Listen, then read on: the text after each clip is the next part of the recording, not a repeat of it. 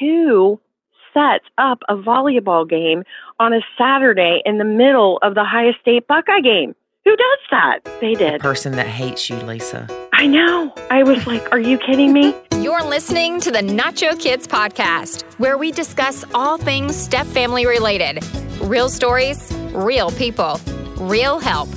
Your hosts are the creators of the Nacho Kids Method and the Nacho Kids Academy Step Family Coaching Team, Lori and David Sims. David, David, David. Oh, don't you mean Tony, Tony, Tony? Who? Tony, Tony, Tony. That's not your name. No, Tony, Tony, Tony. You know, from the like the eighties. All I know is Daryl, Daryl, and my other brother Daryl. No, there's only two Daryls. Oh. well, then what's the other guy's name? I don't know, but it wasn't Daryl. This is Daryl.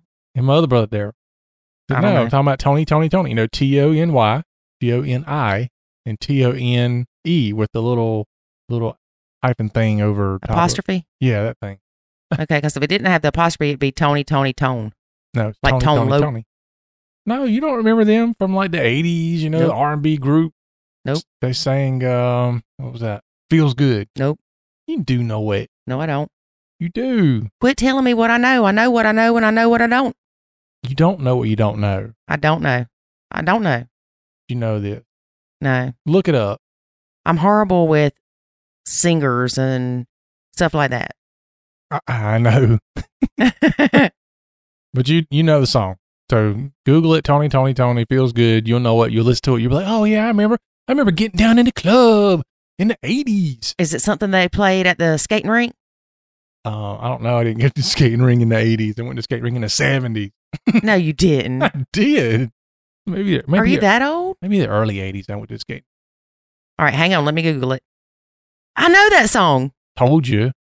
Well, I didn't know that I knew it, so I didn't know it. That's why I told you that you knew it. But you argue with me that you know what you know and what you don't know. Y'all got to look it up. Apparently, I know what you know and what you don't know. It's It's it's a good song. Feels good. See, look at David singing. hey, David, why don't you sing that song that you sing to the brothers all the time? What crazy women? No, it's you done me wrong so many times. something, something, something. So, um, first of all, I will not sing it. And second of all, for those you who want to look it up, it's a Ray Stevens song called Furthermore. It was my anthem song after my divorce. Stop pointing the Nerf gun at me. Sing the song. I am not singing the song. well, then just say it. I can't just say it because I, can't do it that way. Do it, David. No. Come on, show the people your talent. Look, my singing is not a talent. Ow. Stop shooting me. Not All right, singing it. Fine. Can you read the Look, words to do it? you want people to listen to this episode or not? Because if I start singing, they'll turn it off. no, they won't. That's that's just for family to hear. Oh, really? Kids love it though. It's a blast. Oh, I know who Ray Stevens is. Oh, now you're having another epiphany. Yeah. Yeah, Ray Stevens. You know, the squirrel went berserk. Yeah. In the something Baptist church. The first self-righteous church. Oh, see? That was close. It was a church. Ray Stevens did a bunch of cool stuff, man. You don't remember Ray Stevens? well, I didn't realize that's who you were talking about until I saw his picture and I'm like, oh, wait a minute. Yeah, he done that one. He did. uh It's me again, Margaret. Oh, I know that he one. did the Streak. He did. oh, the Streak. Um, every everything is beautiful. How about that?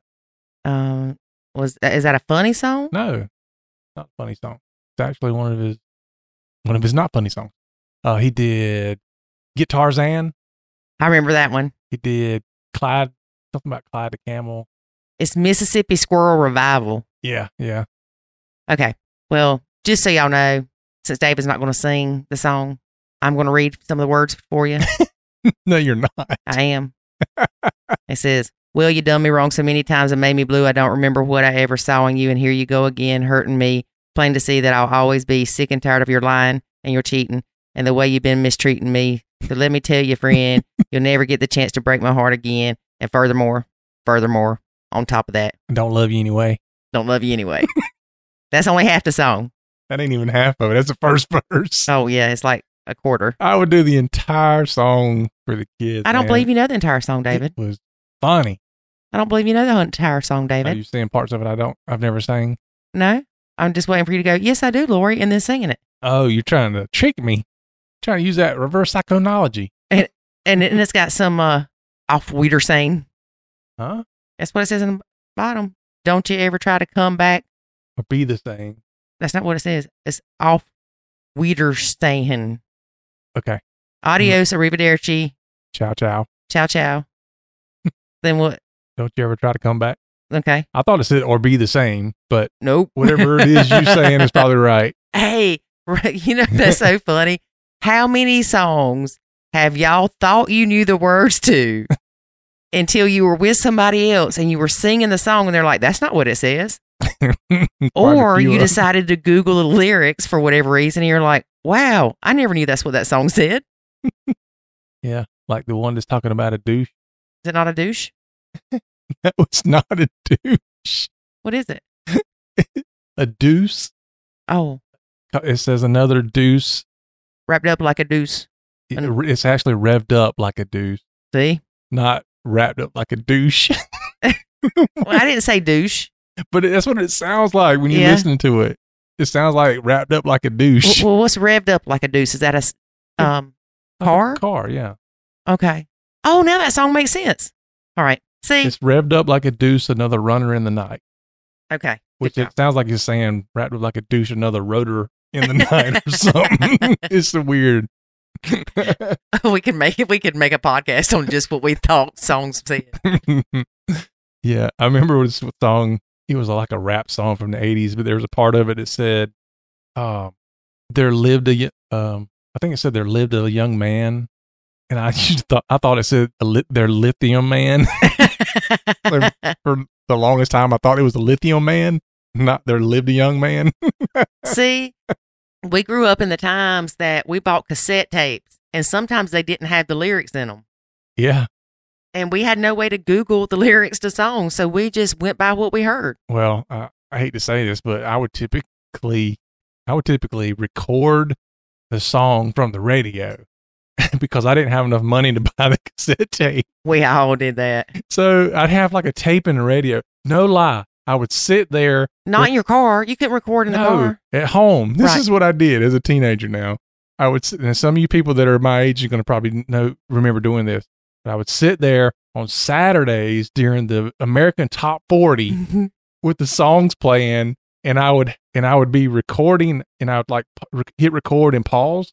And so as soon as the songs came on and Casey Kasem stopped talking, I would unpause it so that it would record part of the top 40 countdown so that I could have music to listen to in my car. yeah, we did that. Uh, so that's how I got my music. I remember I thought I was like just so tough when I got a stereo that had two cassette. Heck yeah, because you could dub them. Yeah. I don't even know if kids these days even know what dubbing means. I don't even know if they know what a stereo looks like. I remember I had one that had dual speed dubbing. And mine had the equalizer lights. Heck yeah. Yeah. Dude, this was the 80s. You hadn't had like a big boom box with all kind of lights on it. Mm-hmm. Oh, talk about the boombox days. I don't know how I ever rode a bike holding a big old radio and And that- riding around the block with no hands.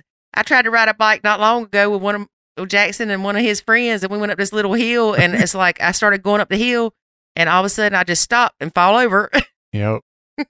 Man, that's probably why we were so strong as kids. We carrying around that 40 pound stereo with us. well, not just that, but I had to carry a saxophone too.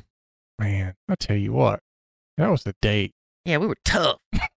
I watched a video today on Facebook where it's like the mom from the 80s versus the mom from now. Oh, man. And it shows her going, I don't care if you're hungry. Here's a Pop Tart. And she throws Pop Tarts at the kids. Mm-hmm. Whereas the mom's now is like, Oh, honey, I have your avocado, da da da da da. That's nutritious for you. We don't want to have too much sugar. Yeah, your avocado toast. Yeah, and then it's got the lady in the pool, and she's said, "Oh yeah, you got to put three layers of baby oil on it to get a good tan."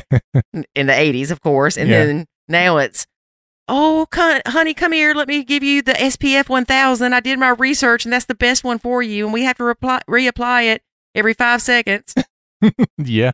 it, was really funny. Yeah. Yeah. The 80s were awesome.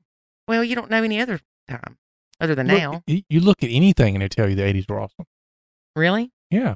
You Maybe you should hear- write a song about the '80s being awesome. I'm sure there's already one, but you hear you know, you look around, everybody talks about the 80s were so awesome. The awesome 80s. Even people that weren't around in the 80s were like, man, I wish I was around the 80s. They're so. They got, what was it, The Wedding Singer? Was- yeah. Was that the 80s? No, it wasn't 80s when they made it, but it's, they made it and it's um set in the 80s. Okay. I don't know. The I'm Wedding. Singer is actually from 1998. I know, that's what I'm saying. It's set oh, it's in set in 80s. 1985. How do you know this stuff? How do you not? I, I, I don't know.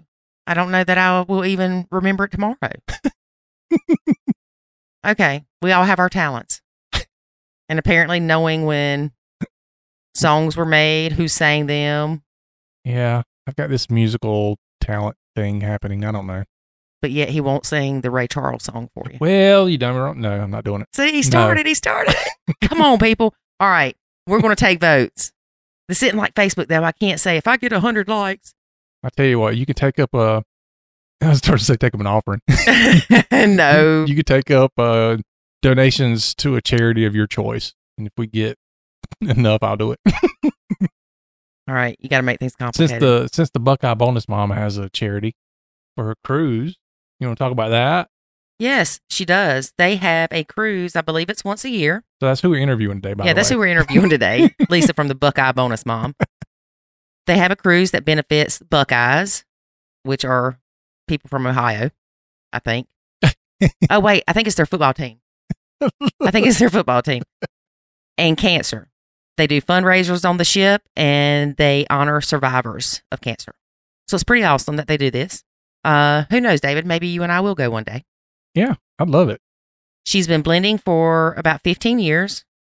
She's got a really different twist to things. Okay. Okay, Now, please pay attention, David, because I don't want to have to explain this to you more than once. draw uh, draw it on the board with I, your little I flow don't have chart. time for all that. Oh God. Okay, go ahead. You can remember that the wedding singer took place in the 80s, it did not. It was set in the 80s. set in the eighties. Okay. Yeah. Lisa and her husband have been married. Yeah. She has three stepkids, three stepsons. okay. From the husband. She lovingly referred to them as the Weasels. Okay. The Weasels currently 24, 21, and 20. oh wow. Okay. Mm-hmm. Her husband's ex had another child, a little girl. Okay. After he was no longer married to her, right? Right. Okay. She had a child with someone else okay. and she needed help with this child. She had gotten sick or something like that and she needed help with the child. Okay. So she wanted one of the stepsons to come back home, one of, one of her bio sons to come home to help her take care of this baby. And so Lisa said, wait a minute, that's not really the best idea. What's going on? And so she got involved. She went and got the baby and started help taking care of her. Wow. So this child is not biologically Lisa's nor her husband's, but they are pretty much raising this child. Man. So Lisa refers this to round two of the blend. Is that a weasel too? She's a weaselette. A weaselette. At least it's not the weasels and the measles.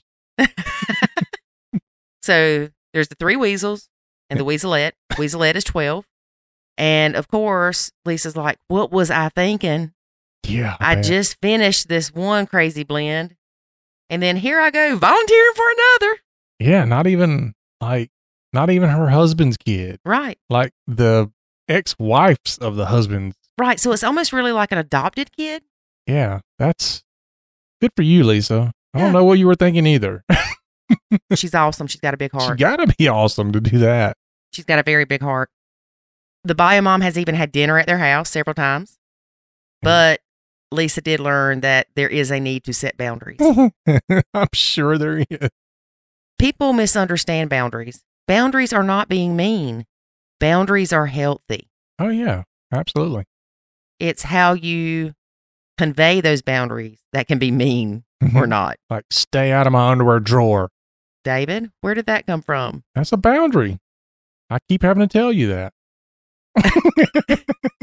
I have no idea where that came from. All right, carry on. I, I don't know where to go with this. Um, Yeah, what David said. Not what David said. One thing that we also talk about, or that I also talk about with Lisa, is the importance of discussing what your expected role is as a stepmom in the blend, what you think it's going to be, and what your significant other thinks thinks it's going to be. But now here's the kicker. David and I were pretty much aligned without even discussing what my role was going to be, and that didn't work. Y'all mm-hmm. know that didn't work. That almost ended into D I V O R C E, and that's a song too. Good job. I don't know who sings it though. I don't know. It's a female, Is it? Now there's also that song "Going Through the Big D Don't Mean Dallas." and a male sings that one. I can't believe judge had to tell us. Yep. Anyway, so it's very important to discuss those things, but also I- we've talked about it before. We need a nacho course for pre-relationship blended people.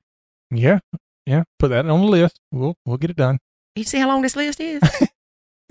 We're gonna be ninety, be like, oh yeah, I think I remember we were when we had issues. Y'all remember back in 2020 when we said we were going to do that pre blended relationship nacho thing? Well, we did it.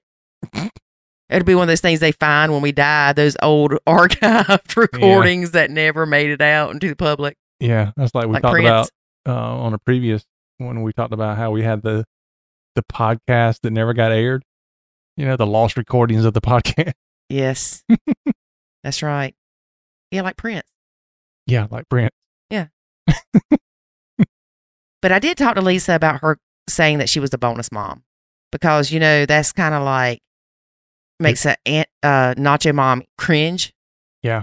Saying I'm a bonus mom. Well, it's kind of one of those things where, you know, I think if you're a bonus mom, if the stepkids think you're a bonus, otherwise you're not a bonus mom. Right. And remember Sylvia when we did the um, podcast episode with her and she said, bonus mom, that's like a booby prize. A booby. Yeah, I remember that. said it sounded like a booby prize. Well, was we had somebody else said something like, "I don't call them my bonus kids because it's more of a struggle than a bonus." Yeah. But she looks at them as they are a bonus to her. And I honestly do think these kids look to her as she's a bonus as well because they recognize that she has taken their sister in. Lisa, we are so glad that you took in Weaselette.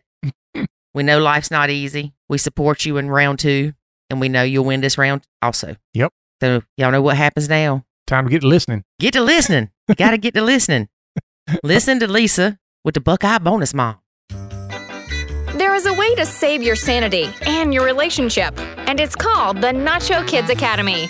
In the Nacho Kids Academy, you will learn the skills and knowledge to properly nacho, techniques to handle step family challenges, ways to improve your communication, and much, much more.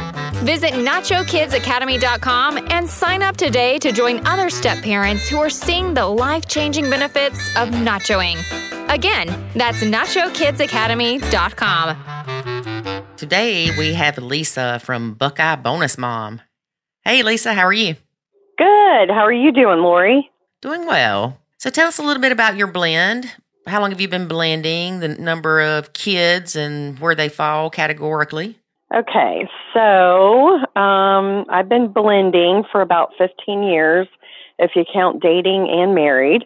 Um, and I have four um, stepchildren. Um, kind of a unique sit- situation on the fourth. The number one, which I, I, I have a loving nickname, I call him weasels. Um, and number one is now 24 and he's out of the house. And then we've got a 21 year old and he's also out of the house in college. And then 20 year old is still at home and he actually just started welding school. So we're really excited about that. And then the fourth, which is Weaselette, is what I call her, loving nickname. Um, she is actually um, not ours by blood at all, um, not my husband's. She is the biological mom's daughter, and we are helping raise her. Wow. That's what we say. Wow. Yeah, let's make sure we get this straight. You dealt with a bio mom for three stepsons, and then they're pretty much almost out of the house, and you take bio mom's other child that is not your husband's into your home to raise her. Correct. We have been involved since um, Michaela was 14 months old. So when her mom got really, really sick with pneumonia, she called and wanted me to um, have Tyler, the oldest, come and watch um, his sister. And at that time, we were not getting along. It was it was a really, really, really rough time. And I decided that you know Tyler, he's 12. I, I really didn't want him to be responsible for that. So I asked her what was going on, and she said, you know, I, I have pneumonia. I don't have anybody watch Kayla. Kayla's, you know, a toddler. I'm not getting any sleep. And I, I thought maybe he could come over and watch her. So I, I had 30 seconds or so to think about it. I, you know, I could have slammed down the phone because honestly, it was a really, really rough time and she had not treated me very nicely. However, I don't know what possessed me, but I said, would she go with me? And she said, well, yeah, I think so. And so little did I know, I mean, I had never went to the drop off pickups at that time. Uh, my husband did all that. So I went and got her and brought her home. And when the boys got home from school, there was their baby sister and I was watching her. And that's kind of the turning point, even for us getting along. And so I started watching Michaela from, you know, here and there and so on. And I started picking her up from school and taking her to school. And uh, she, about three or four years ago, we ended up when the boys were moving around their rooms and, and the oldest was um, moving out to, you know, on campus. Uh, to college, um, we ended up painting a room for her and, and decorating a room and having a room for her so she she's had a room here quite for a number of years now. Okay, well let's back up to your stepmom years. Okay. What was your relationship like with your stepkids and your involvement with the bio mom then? Well, nor okay, so when we when I first um got married and and was dating um mom didn't really pay too much attention to me, you know, and I I think once once we did say I do, that's when you know, she wanted to know who am I, more about me, because I think she realized, oh, she's sticking around, she's staying. So um, it really wasn't good. I, I tried to extend some olive branches, and they were returned. Um, and I, I just, I looked at myself in the mirror and I asked myself, you know, are you doing the best you can? And I basically said yes. And that's all I could do. So even though she didn't care for me and you know I, I knew that she had said some things to my husband and so on about me i just kept going and there we all i always had a great relationship with the boys i wouldn't say i loved them right away and i'm sure they didn't love me right away but we liked each other. Um you know they were four five and eight when i met them. And uh, so being young and you know, and being at that age of of being able to still contribute some uh, what would you say? Some value to their lives and being able to take them to their practices and get involved that way or do some homework with them and so on. Um, even though they didn't like doing the homework i i think as they got older they appreciated that and mm-hmm. the the turning point though was when you know, Kayla was a, a toddler. And at that point, the boys, I want to say they were maybe teenagers at that time. And that's when the turning point was. So we were able to even sit together at their events and so on. And um, we were able to have some candid conversations behind the scenes without the boys and so on about just how I felt as a stepmom and how she felt as a mom so, and we kind of listened to each other. And I respected what she was saying, and I think she respected what I was saying at that time. Mm-hmm. That's good. That's really good that you were able to have those conversations with her. A lot of people don't get there. Personally, for me, I didn't need to get there. I think I may have contacted her twice in um, the whole time that the kids lived here. And one time was to complain and tell her that basically why are the triplets coming home not having read a book that you've had with them for the last week and it's due tomorrow. Right. They haven't read any of it. And she's like, Well, how was I supposed to know? I said, The same darn way I knew. I looked on the power school thing or the whatever it's called. That's funny. We have power school too. Yep. Yeah. Yeah. power school, how to ruin a parent's day. yeah, exactly. Exactly. I understand exactly what you're saying because when the boy the boys went to school in our district, um, not in her district, she she didn't live very far away at, at points, maybe maybe thirty minutes at one point and another another time when she moved it was, you know, maybe ten minutes or so on. However, we, you know, we were more in charge of the projects and, and the school stuff. And we did, you know, we did have some words over that because it is hard when you do have the 50 50 because we, we had every different schedule. We had, at first, it was like the typical guy schedule that a father gets when we first got together. Then when we first when we were first married, it was 50, you know, one week on, one week off. And that's when we found too that there were a lot of things that probably could be done differently for the boys because um, we were finding that things were being dropped and so on. And we, we just wanted the best for the boys. And um, realizing that um, some of the homework wasn't done, the backpacks weren't checked, and so on. However, you know, you cannot control that other house, just like she can't control our house. So we do the best we can, and that's all you can do. Yes, that's all you can do. Yeah, you learn to let go of the things you cannot control. It's not going to help anything if you start complaining about what's happening in her house because then she's going to think the kids are telling you things and then she's going to get mad at the kids. That's one thing I always worried about. You know, the other parent getting mad at the kid for saying this is what happens at the other house. Yes, yes, I agree. I agree. Um, a, a funny story was, you know, even though I had a good relationship with the boys, um, they're they still would try, you know, maybe get their mom's attention by saying something that we, we've done in the house. Well, they wouldn't really tell the whole story. So, for example, they told their mom that I didn't feed them. And of course, she was really upset, called my husband, what, what is this? At least doesn't feed them. And he's like, I don't know what you're talking about. They get dinner and, and snacks and so on. So fast forward, she comes over for a birthday party and she's helping, you know, she's cooking because um, I'm doing the decorating. She's cooking. We're having it at our house. And she opens up the pantry and our pantry is pretty full, full of snacks and all kinds of stuff. Well, she yells at the boys because they're upstairs in their bedrooms and they, she has them come down and she's like, boys, she's like, what is this that Lisa never fed you? And then they were kind of like deer in the headlights. And remember, I had a good relationship with them, but they were playing the household. And they were like, mm-hmm. well, she didn't let us have snacks before dinner. So that was what they were trying to say. Not that I didn't feed them. Mm-hmm. I just didn't allow snacks before dinner. I allowed them a snack when they got home from from uh, school, and then after that, it was cut off until dinner. So we kind of laughed about that because um, you know, kids will say things, but they don't entirely tell the exact whole story.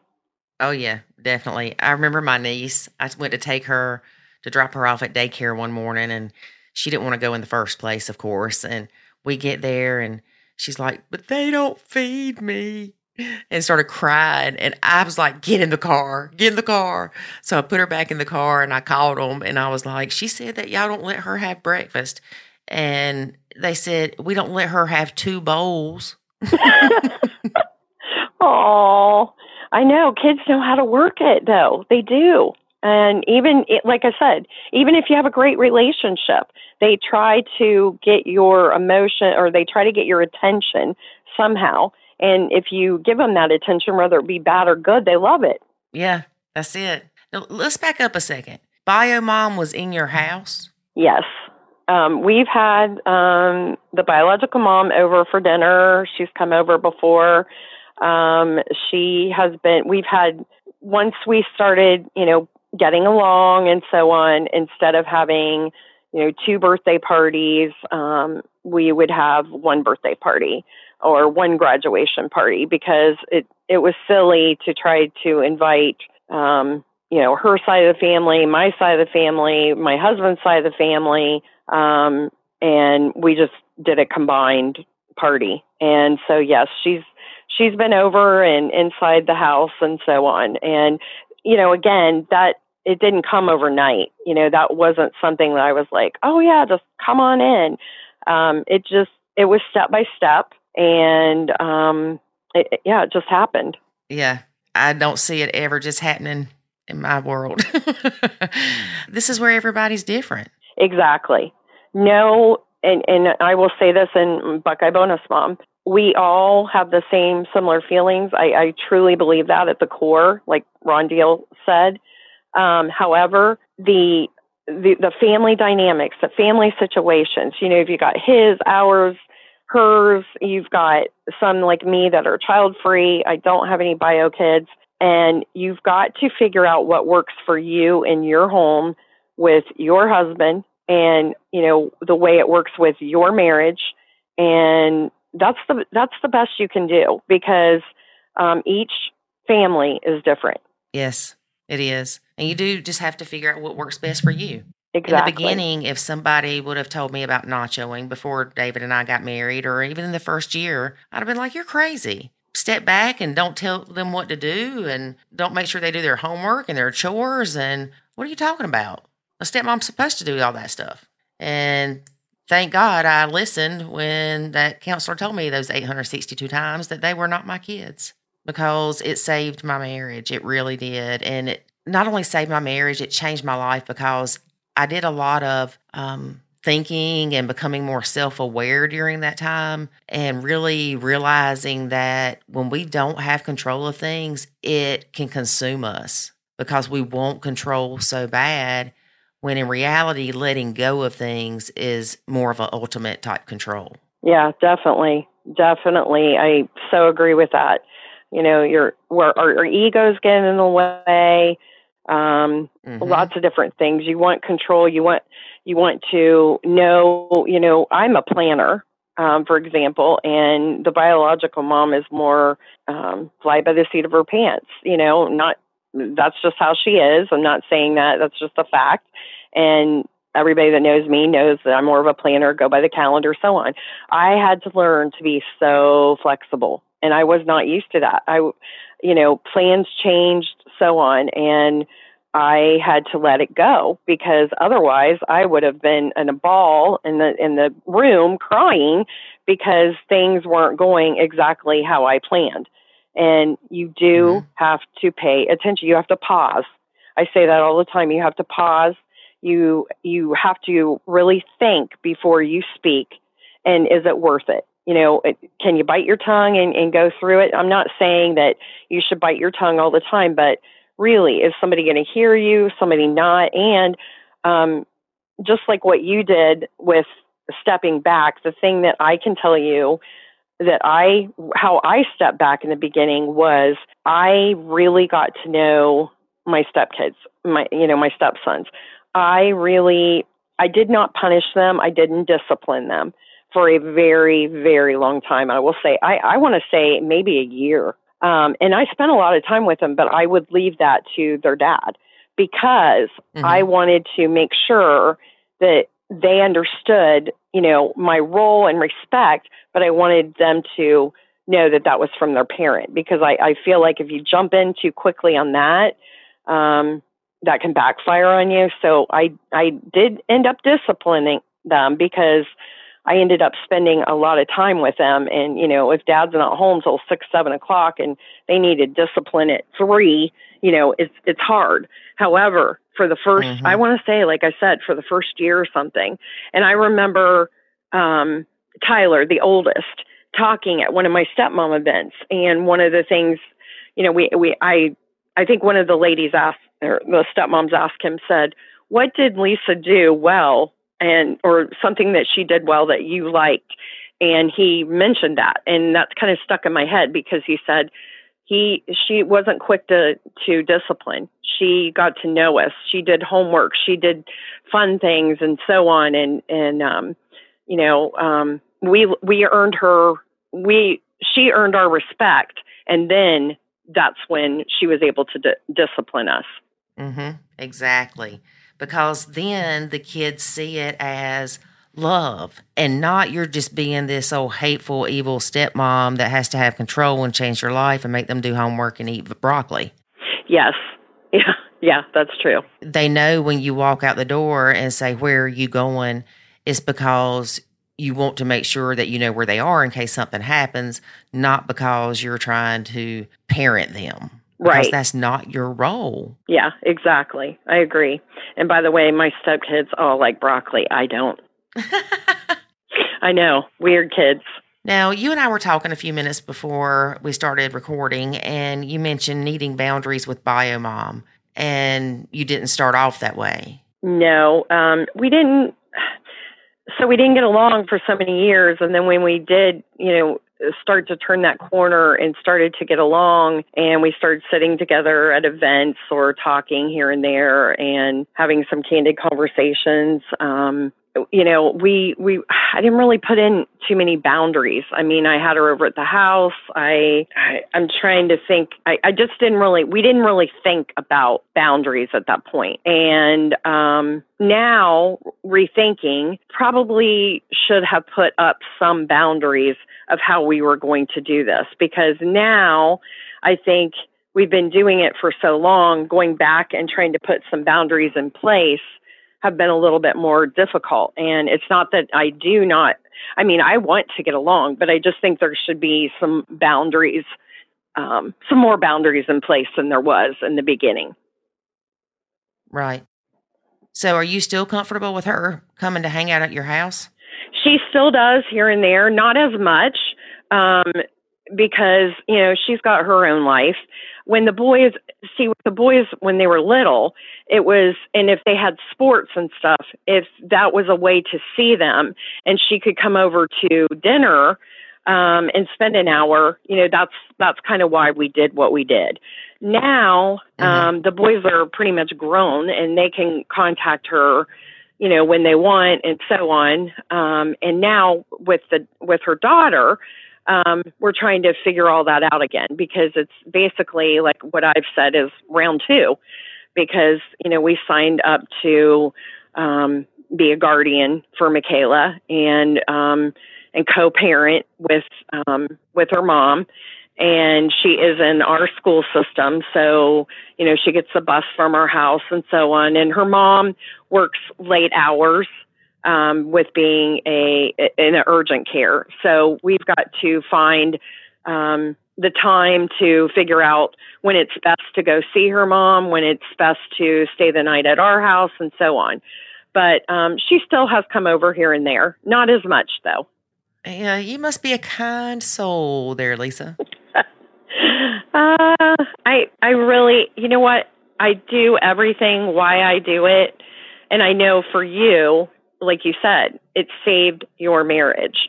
And I understand again, everybody is different. For us, I did it because I wanted if there was any way possible that I could get along with their mom, I wanted them to have that peace, if that makes sense. Because like the middle, um, Noah, he he's the middle one, um, stepson, he said to me, he said, you know, I am so glad that you and mom get along. And and I, I could see it in their faces when we were at events, instead of trying to look over completely to the right and see their mom in the stands or completely to the left and see us in the stands and not even be able to sit by each other. And I know that it doesn't work for everybody. Again, it's what works for for your family, but for us it did work and I saw the peace and and I really really enjoyed knowing that the boys were not struggling thinking, "Oh my gosh, my mom hates Lisa and Lisa hates my mom or whatever. My dad's in the middle and and so on." And and that was a big big thing for me. So that's that's why I did what I did. You know, it's funny you bring that up about the basketball game or whatever and not sitting together and having to look at two sides. My son's father made a comment one time and said, Don't ever think that we'll be sitting at football games or whatever together watching him. I think it was basketball games. watching him and playing Happy Family or something like that. Right. And uh, something, you know, not so nice. And I said, you know what? That's okay because he'll never have to choose. I'll tell him to go straight to you. Yeah. That's ridiculous. You don't do that to kids. You don't make them feel like they have to stand in the middle and not know who to go to because they're going to hurt somebody's feelings. Right. And I and I saw that when we did not get along. I saw especially when we had the 50-50. So so if they were with their mom that week and they had a concert and we came, you know, they would run over and see their dad and me, mostly their dad, you know, that's that's what it was about. And then but they would go and sit with their mom because I felt like they think they had to do that. And then with us, um, a lot of times we would say to them, um, go ahead and go sit by your like if it was our week we would say it's okay you can go sit by your mom if you want to when we didn't get along. Because i i just mm-hmm. again i posted the other day i think on facebook and i thought what do these kids what the what must they think and what do they go through that we have no idea? You know i my parents i'm blessed. They've been married for 60 years so i do not come from a divorced family. So i'm also adopted and so is ryan and my husband. And the reason why i mention that too is because i feel like being a stepmom i never had to have blood. I mean i know some some uh, stepmoms don't love their bio kids, or I mean, not their bio kids. of course, they love their bio kids. um, they don't love. I their, don't know. Sometimes. yeah, yeah, exactly.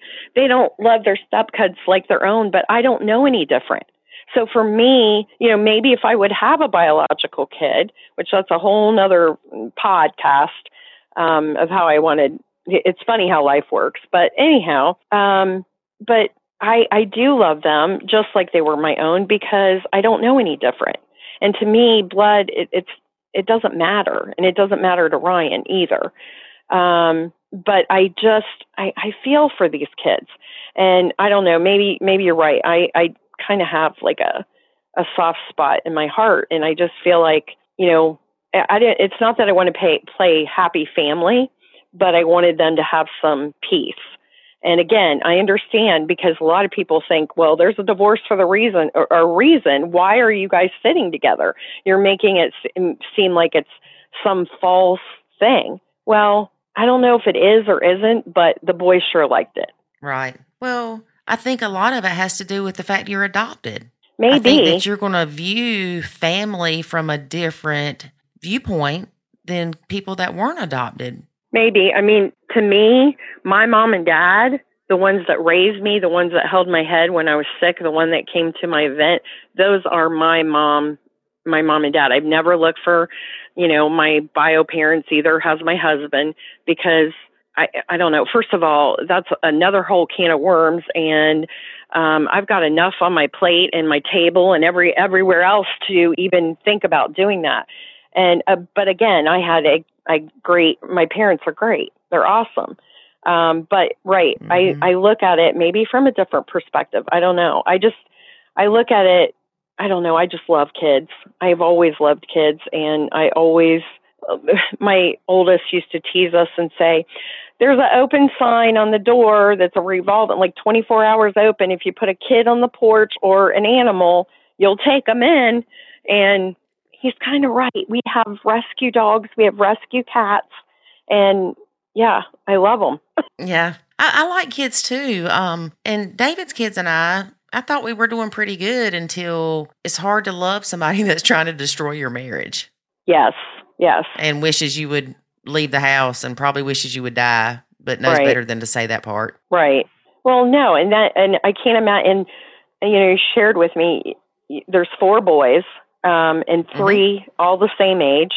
You know, one's just a mm-hmm. year or two older. I, I mean, I cannot yeah. imagine feeling ganged up on by four, not just one, not two, and the triplets. I right four. Yeah, four. My son was five years younger than them, so they kind of like beat up on him a lot.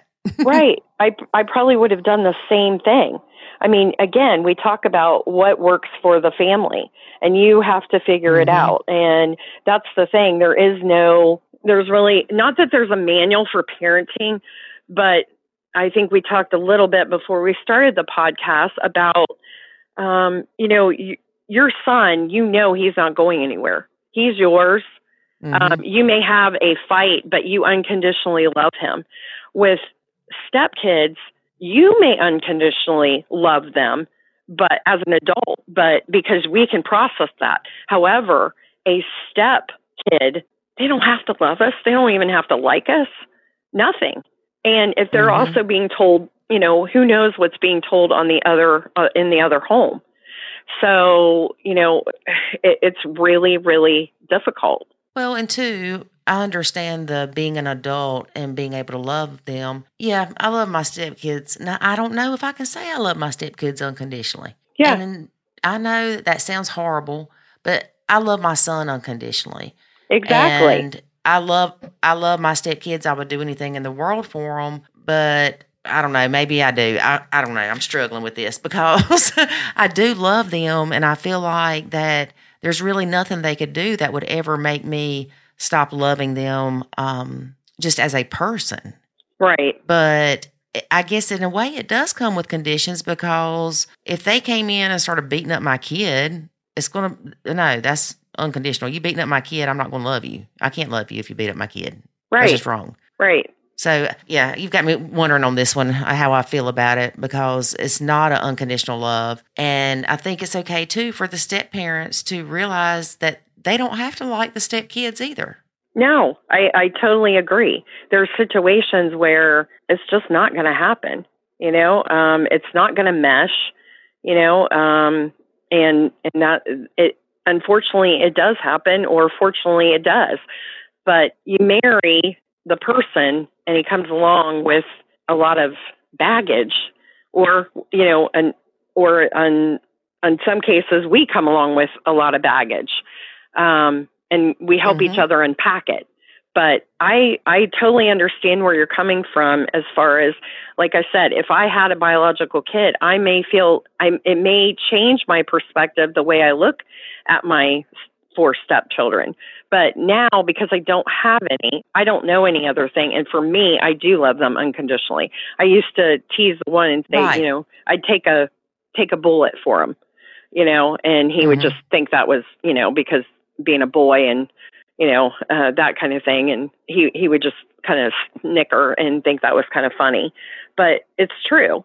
But i don't know any other way. So not having a biological child it makes a difference. Right, right. Now I'm going to be questioning myself because I do feel like that. Now, granted, at one point, this is what I'm, you know, try we try to tell people is, y'all, I'm telling you this stuff works because I went from those kids hating me and me hating them just as much as they hated me to right now I'm trying to question if I love them unconditionally because I do love them enough to where I'm thinking I may. And that's um that's a big thing to love somebody unconditionally. yes and if it doesn't Yeah. if if it doesn't you know and i i don't think the step stepmom or stepdad should be ashamed if they don't um but i do think there you know should be some sort of uh respect and and that type of thing um you know even Mhm. Even if you don't like each other. You got to figure a way to work around it. And like you did, you stepped back and you figured that out.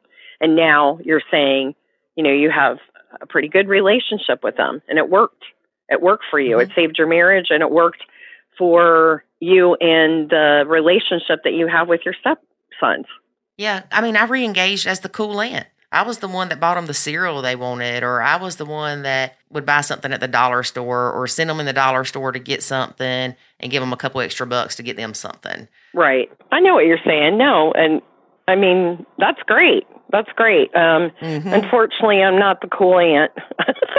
I think sometimes No, I, I think sometimes what what did they call me for the homework? They called me um, the homework Nazi.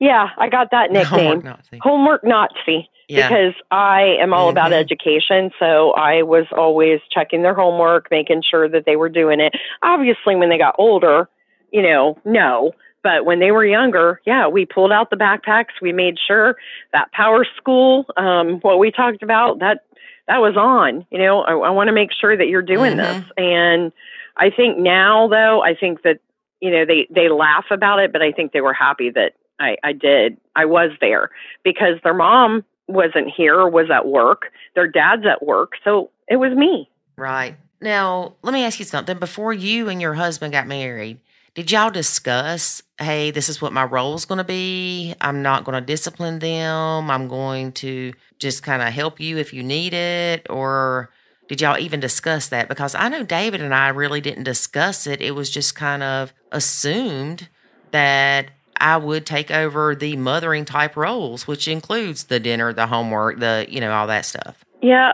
we we did go to counseling actually before got married because honestly, I did see it's not like I didn't want to marry him and there were a bunch a bunch of red flags because honestly, you know, you talk about it, would you ever do it again? Um, I love my husband. I absolutely love him, but it it's been hard.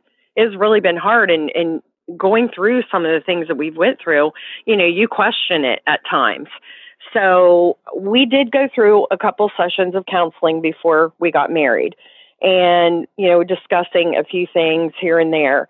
But I, you know, in my mind, I was going to be the super stepmom and, you know, and he thought that too. Um, I did not think about, you know, should you know, should I take him to the doctor? Should I not? Should I take him to the dentist? Should I be making a dentist appointment? So I kind of left it to the mom. And when, say, you know, I would ask her, hey, you know, the kids, are they going to the dentist soon? Oh, yeah, I've got an appointment or something like that.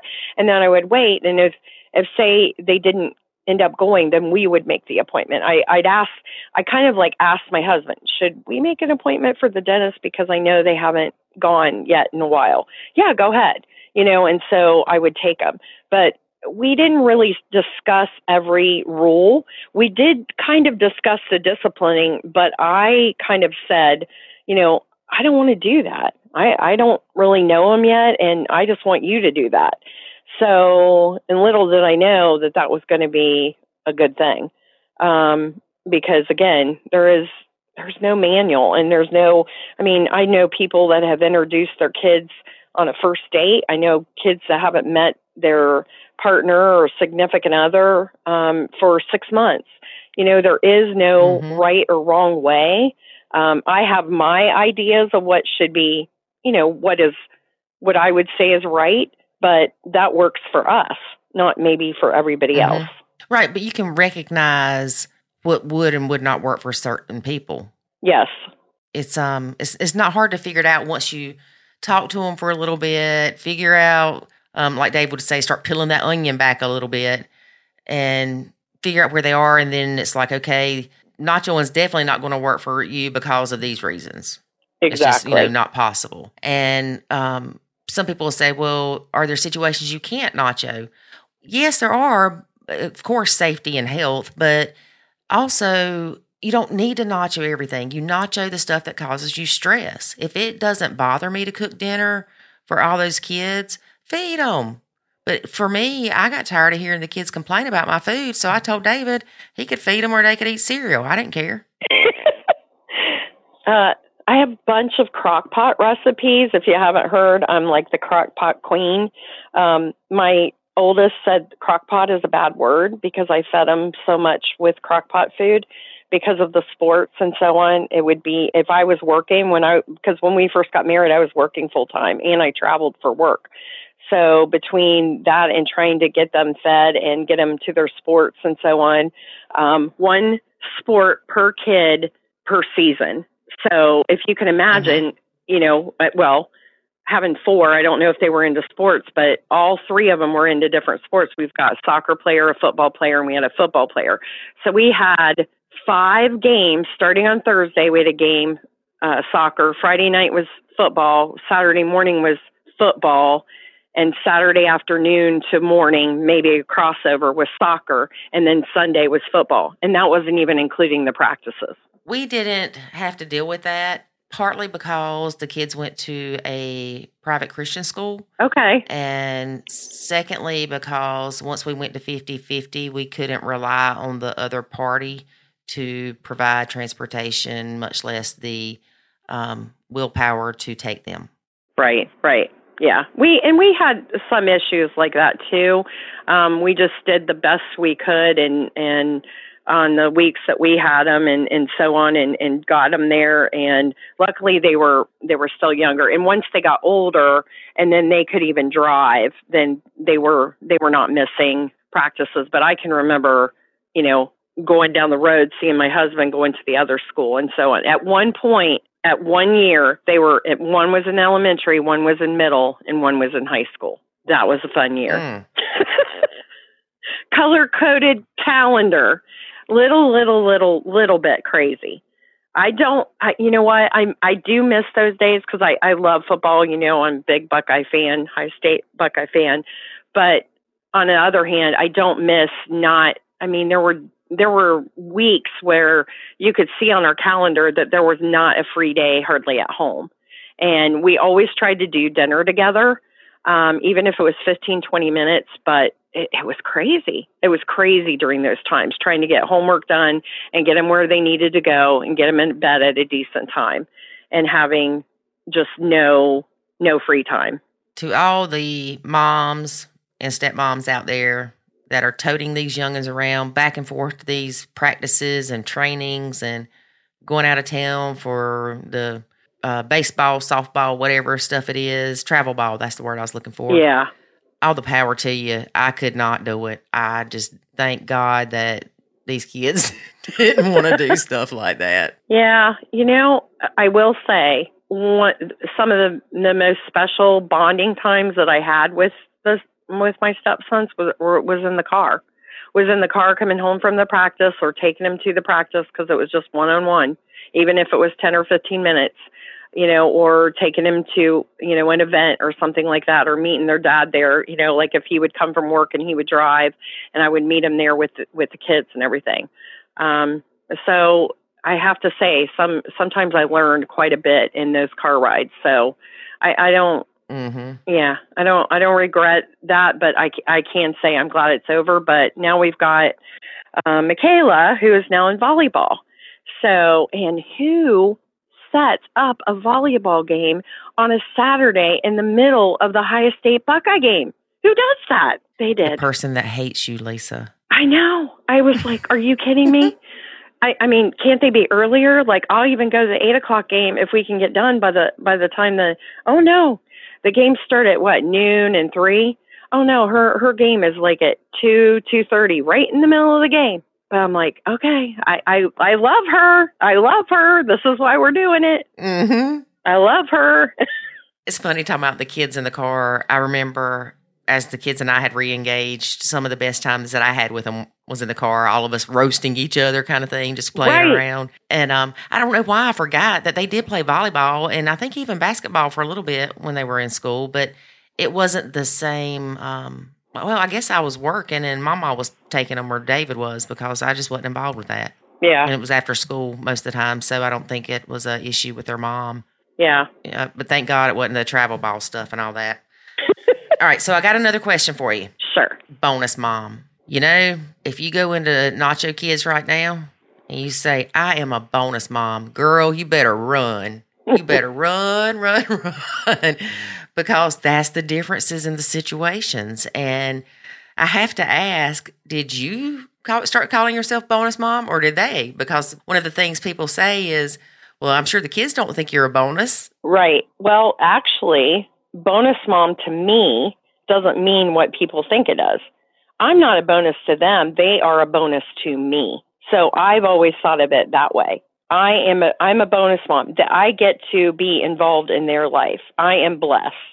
And so no, they don't call me bonus mom. They actually just call me by my Lisa. Um, sometimes they had nicknames for me when they were little, Lisa, Lisa Pizza and different things. I mean, cute things, but it's always been Lisa. They've never called me anything different. But as far as bonus mom, that's why I came up with it because stepmom has such a negative connotation with it that uh, when I when I put together the group, I just couldn't, you know, um, Buckeye bonus mom just sounds better. Buckeye stepmom, mm-hmm. you know, it just kind of ugh. It, it just it yeah. bonus to me. It, again, it's not about me being a bonus to them. It's them being a bonus to me. I still don't think I'm a bonus mom though. I'm I'm still not your mama. I, right, and and and it's because of what you lived and what you what you did. But I wouldn't be surprised. You know, you you wait a couple more years when the kids get married and so on. I mean, you're going to be the grandma. You know, they're they're not going to be like, oh, she's the step grandma. I, I don't see them doing that. And with the relationship that you have now and that you've built, you know, um, so yeah. it comes it kind of comes full circle. You might not you might not think that you're a bonus, but honestly, you have impacted their lives whether you stepped up, stepped out, stepped in. Oh yeah, and that's what we try to tell people is even while you're nachoing, you still can be a good role model for these kids. I mean, these kids know me because of my actions around them more than probably my actions to them because I was disengaged for a while. So they saw how I was, you know, how I dealt with my son when he was annoying me or how I um, would deal with things that might come up with David or just how David and I worked together differently once I did start nachoing to make things um, work better and allow me to kind of step in when I wanted to with them. Once you start feeling lonely in your little nacho land, then that's when you've got to start finding a way to re-engage a little bit. If not with at least your significant other, but with your stepkid, because some you got to get something. You're not being fed, but right. you got to get to that point sometimes. Right. You brought up the questioning the relationship. I know I did it. I know that David and I went to counseling like y'all did before you got married, just a visit or two, just answer specific questions we had. We took this like marriage test, answer 100 questions, but it wasn't a blended family test or a step family test. It was right. a marriage test. And we read lots of books and talked to people. And one person told David, don't get married till your kids are out of the house and we thought that was the most horrible advice. But now we understand. You know, once we went through it, we right. understood why he said that. But I hate it when people say, "What advice would you give somebody that's getting ready to become a stepmom?" and they say, "Run." I hate that. It bothers me because people are so quick to give up on it and not um, even want to pursue it because it does have such a high failure rate. Right. I think that um, maybe a, a, the advice I would give is somebody asked me you know, I'm, I'm going to get married to somebody with kids, which I've been asked that before. I would say you need a support system. You need a support system of stepmoms and a positive support system. I'm not talking about where you're just mm-hmm. going to go in and bash the biological mom or so on, and it's just about venting. I'm talking about people right. sharing their experiences. They're going to share their thoughts and what they've been through and you pay attention and you listen and you learn from that and then there are some wonderful stepmom books out there now. You know when i think i shared with you when i first got married there was four or five. I read them cover to cover and back again. And there was only one group mm-hmm. before i started buckeye bonus mom. Now there's tons of groups. But i think there are tons of groups but they may not be the right group. You have to figure out which group fits you. And, you know, to do the work and really think about it, you want to find um, a group that's going to challenge you too. That if you ask a question about something that you may not get the answer that you want, not saying you have to be mean or nasty to that person and tell them, oh, well, I wouldn't do that. You want to tell them why you wouldn't do that or, or ask them more questions to dig in a little bit deeper of why they're asking that question because it really depends on a lot of different things. But I I definitely I definitely would say that. It does. It depends on so many things. It depends on how involved the bio mom is, the ages of the step kids at the time of blending, whether you got bio kids, whether you got our kids, what the visitation schedule is. I totally agree yeah, whether the in laws are involved, because that was a big factor in ours too, was the in law involvement. And my thing is, if you get into a group and you realize it's not for you, a Facebook group, and you just realize that it's not for you, it's um, you don't agree with what people are saying, you have a different standpoint from how your stepmother role should be, just leave the group. You don't need to announce it and make everybody else that doesn't agree with you feel like crap. Right, right. I don't know why people find the need to do that. They just want to. It's. I know hurt people hurt people, but man, stepmoms can be vicious toward each other. Yeah, I I really have to say that thanks to the help of my team, um, I call them my adminions. Um, they, they they do. They help me. I mean, when I first started Buckeye Bonus Mom, I started it by myself, and I did probably I want to say three or four years of it by myself. So I could literally be on there 24 7 if I wanted to be and answering mm-hmm. questions and so on and posting things and, and posting upbeat, um, inspirational postings and so on. And then I finally realized, okay, I need I need a couple people to help me out. You know, I need time when I go on vacation, you know, to be able to turn off, you know, Buckeye Bonus Mom for a little while, but still have people getting the help that they need.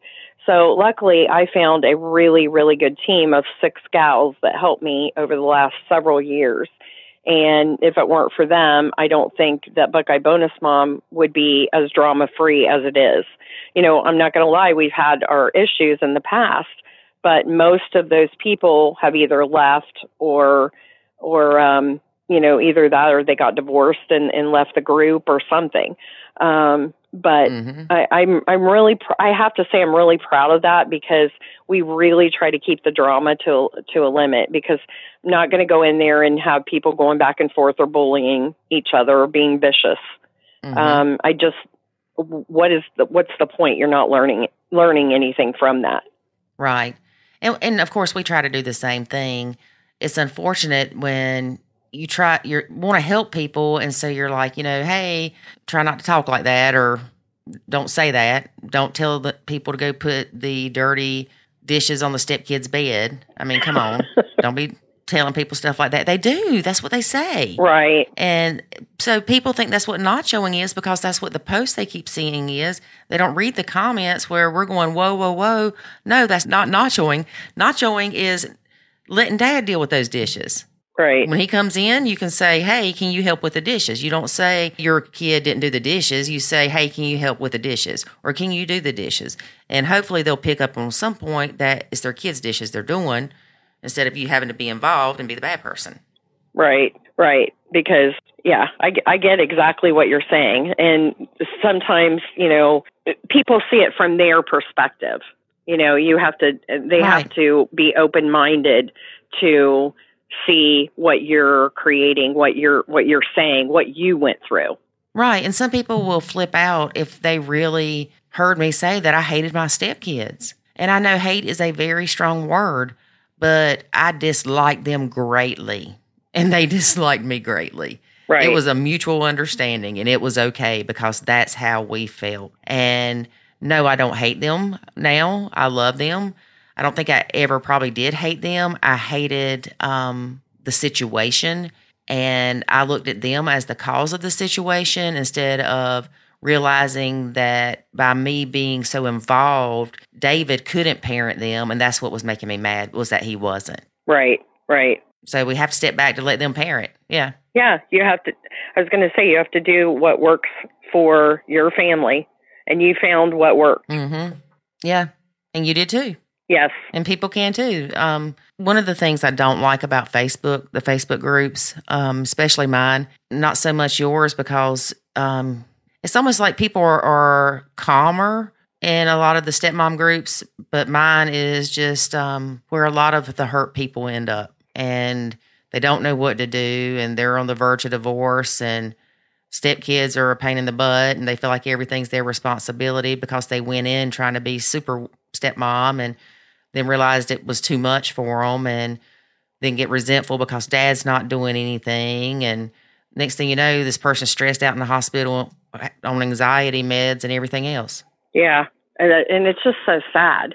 It is so sad because I, I do think that counseling i do think that once you start to see their issues before it snowballs to the point that it's out of control and that everybody hates everybody in the household, you know, that Mhm. need to do something. And sometimes, you know, like what you said, you're getting people that it's almost too late um, because everything is is past that.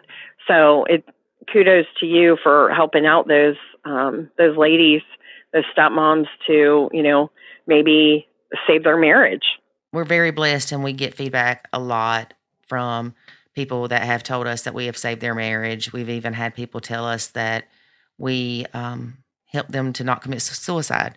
Oh, So that's what that's why we do this. It's not to make money off of people. It's not to make other people that don't nacho feel bad.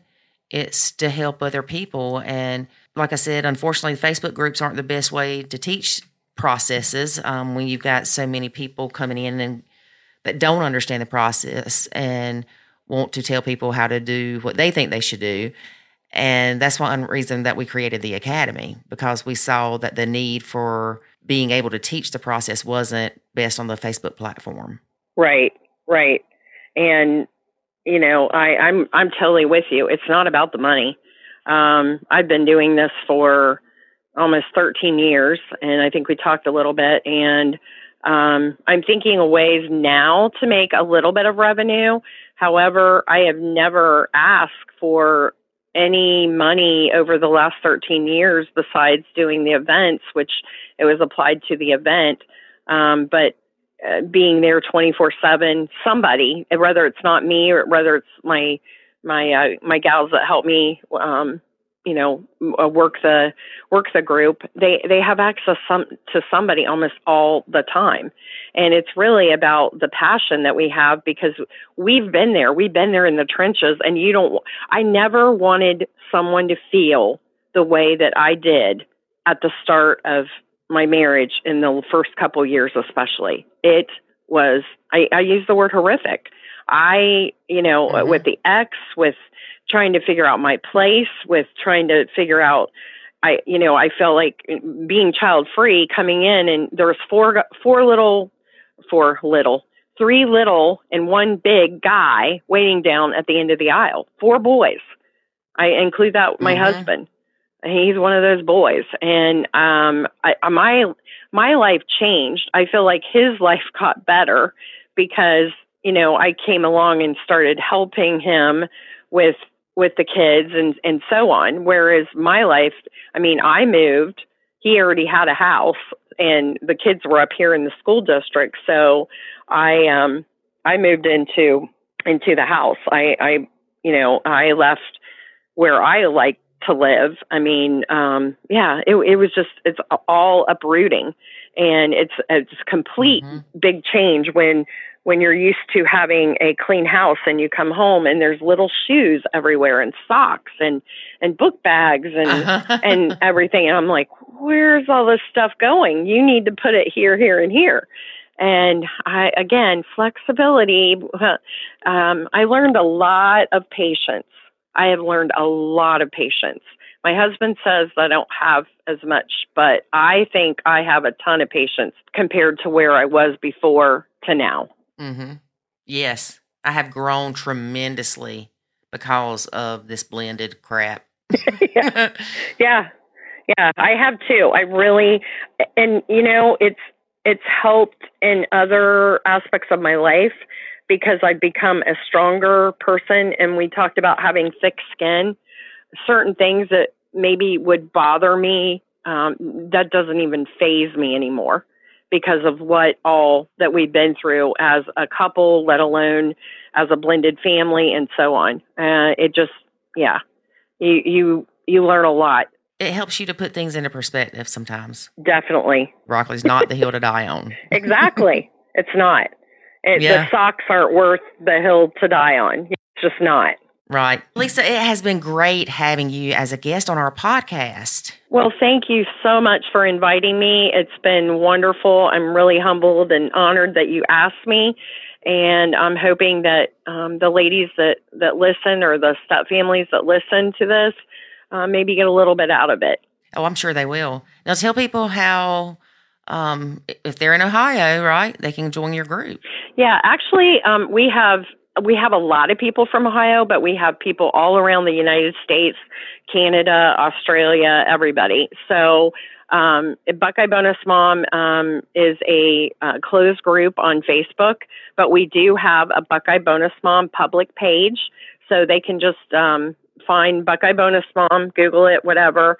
And I have a website, but it's uh, un- unfortunately right now it's down because I'm updating it, and I want to make it a little bit better than what it was. So, um, but they can find that pu- public page, and then they can message if they want to join as a stepmom. Unfortunately, it's just for stepmoms, not stepdads or anything, but because I feel like that's who I can help. That's that's the forte because I I've lived it. I'm living it. So, but yeah, Mm-hmm. All right. Well, that's awesome. And again, thank you so much. And I'm sure that at some point we'll have you back on. okay. Thank you so much. Have a good day. Thank you. You too. Um, bye. Bye bye. Well, what do y'all think about weasels and weaselettes? I like that. I think it's cute. Yeah. It's a lot better name than you called mine. Nachos? Nachos. No, how you- dare you call your stepkids an appetizer? you remember how many emails I got about that or messages? And yeah, that's funny. You're like, what do you mean appetizer? That's the main course. what if I called them sardines? Would that have been better? Sorry. Stinky little things. yeah. that was more appropriate. Sardines would have been a lot more appropriate. Okay. Let's listen to another testimonial about nachoing. Testify, woman, testify. Someone asked the question Has nachoing helped your relationship? Okay. It wasn't me that asked this question, but I'm going with it. The response was yes, our marriage is better because of it. I am much less stressed now and it makes things easier. My husband actually suggested I nacho to help with my stress and anxiety. Mm-hmm. Cheers to the husband, Absolutely. That's exactly what I did. David. Why's everything got to be about you? It's not. I'm just saying. I, I tried to get you to nacho. You did not. I did. I just didn't call it that. Y'all, we have been through this over and I, over. I just told you to back off. no, you didn't. And then you looked at me like, what'd you say to me? And I was like, I said, I said back off. I wish y'all could have seen his face. It was one of those uh looks. What'd you say to me, Willis? I get ready to whoop you upside the head. It's not what you say to me, will it? Don't, don't know get your that. 80 shows messed up. We have, oh, What you talking about, Willis? there you go. So anyway, it was great talking to Lisa. We think she's awesome. Mhm. And and I hope to talk to Lisa again in the future to find out about maybe doing a nacho cruise. Yeah. Well, she's got, what was it, Buckeye Bonus Moms? cruise? hmm Can we do the Carolina Crazy Moms cruise? No. but you know, there are cruises that go out of Charleston. Exactly. Are Now, there the- cruises that go out of Ohio? No. a river cruise? No, I think these are real cruises. The Nacho cruise would be cool. Yeah, but we've talked about it before. All these men that don't know that their significant others are nachoing them. And, you know, some of these women might choose to drink alcoholic beverages.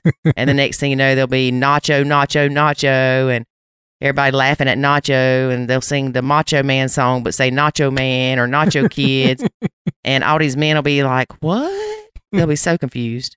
And then they'll tell them, because they nacho kids. I would just be afraid of people that are um, not happy in their relationship in an inebriated state with other people that aren't happy in their relationship. Well, see, maybe that's the difference in Lisa's group and ours because her group is the Buckeye bonus mom. hmm So to be a bonus mom, you probably don't have the issues that you do as a nacho mom. yeah, you gotten past the drama.